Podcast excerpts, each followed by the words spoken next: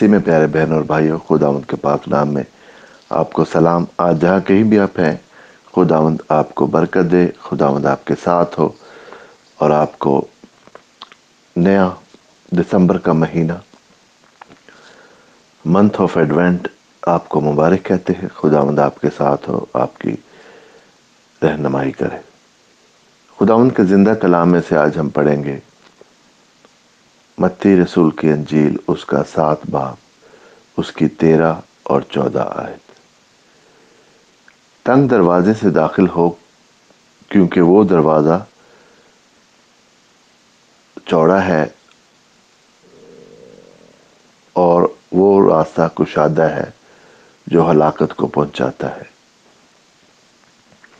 اور اس سے داخل ہونے والے بہت ہیں، کیونکہ وہ دروازہ تنگ ہے اور وہ راستہ سکڑا ہے جو زندگی کو پہنچاتا ہے اور اس کے پانے والے تھوڑے ہیں۔ پیارے بہنوں اور بھائیوں، یہاں پر ہم دیکھتے ہیں کہ خداون ہمیں آگاہی دیتا ہے، ہمیں وارن کرتا ہے کہ اگر ہم نے زندگی پانی ہے اور اپنے آپ کو مسیح کی تعلیم کے مطابق اپنی زندگی خداوند کی تعلیم کے مطابق گزارنی ہے، تو وہ کوئی کشادہ راستہ نہیں ہے۔ وہ تنگ راستہ ہے یعنی کہ اس پر چلنے کے لیے ہمیں احتیاط کرنی پڑتی ہے۔ اگر آپ تنگ تنگ راستے سے گزر رہے ہوں، تو آپ کو بہت احتیاط سے گزرنا ہوتا ہے کہ کہیں آپ گر نہ جائیں، کہیں آپ کا پاؤں سلپ نہ ہو جائے۔ اور آپ کو باقاعدہ طور پر اس رستے پر چلنے کی مکمل جو ہدایات ہیں، اس کو نظر میں رکھنا ہوتا ہے۔ کیونکہ اگر آپ کچھ بھی غلطی کریں گے، تو اس سے آپ گر سکتے ہیں۔ اور اگر کشادہ راستہ ہوگا تو اس پہ آپ تھوڑی سی بے پرواہی کے ساتھ بھی چلیں گے تو آپ چلتے رہیں گے۔ مگر بات یہ ہے کہ خداون نے بتایا کہ کشادہ راستہ بھی ہے، مگر کشادہ راستہ جو ہے وہ ہلاکت کو پہنچاتا ہے۔ کشادہ راستہ کا مطلب کیا ہے؟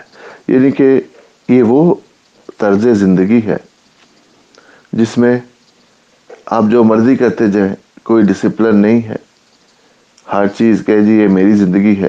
میں جو گزارنی ہے، میں جو میرا دل کرے گا، میں کروں گا یا کروں گی۔ اور آپ اس ڈگر پر اگر چلتے ہیں تو وہ آسان لگے گا، اس لیے کوئی ڈسپلن نہیں ہے۔ جو آپ کا دل چاہے، جس طرح سے آپ کا دل چاہے، آپ کر سکتے ہیں۔ مگر پیارے بہنوں اور بھائیوں، اگر ہم خداون کے رستہ پر چلنا چاہتے ہیں، تو وہ رستہ تنگ ہے۔ اس میں خداون کے کلام کی ہدایت، اس کی برکت اور اس کی حفاظت ہمارے ساتھ ہوتی ہے۔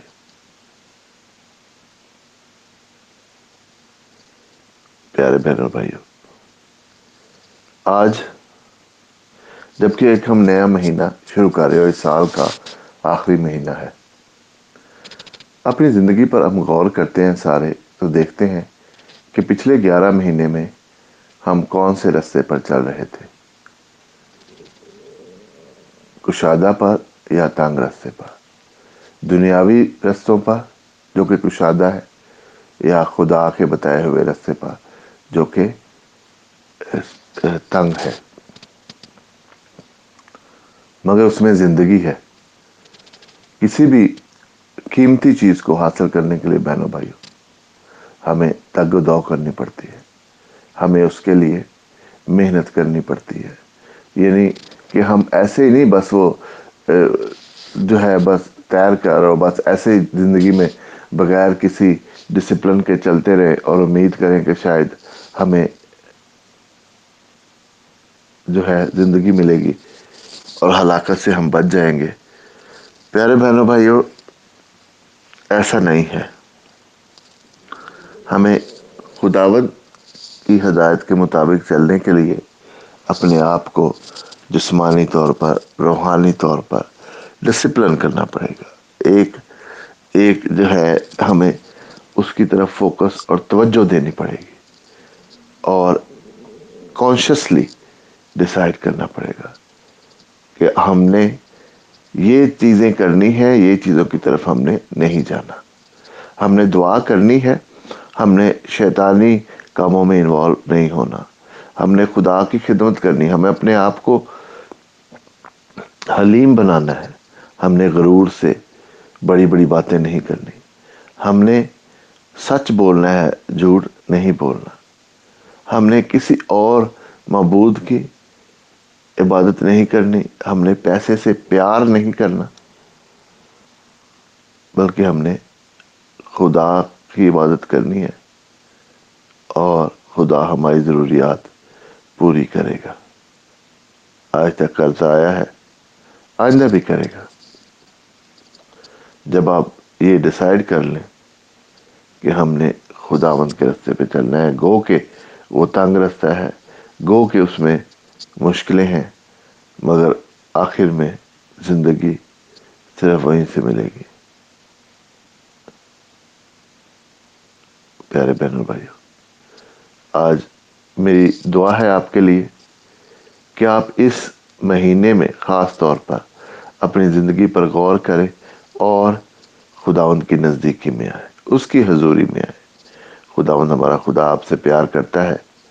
ہم سب کو وہ بازو کھول کر کھڑا ہے ہمارے انتظار میں کہ ہم اس کی طرف آئیں اور اپنی ساری برکتیں حاصل کریں۔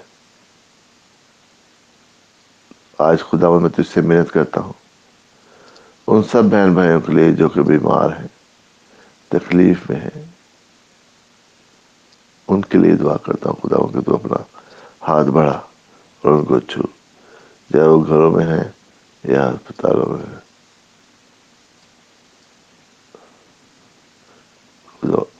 خدا آج اپنا ہاتھ بڑھاؤ، تندرست کر سب بیماروں کو۔ آج خداون تو مہیا کر جو لوگ خداون کسی وجہ سے تنگ دستی میں ہے آج خدا اگر کوئی پریشان ہے، فکر مند ہے، ضرورت مند ہے فکروں نے ان کے دلوں کو گھیرا ہوا ہے، خوف زدہ ہے کسی وجہ سے۔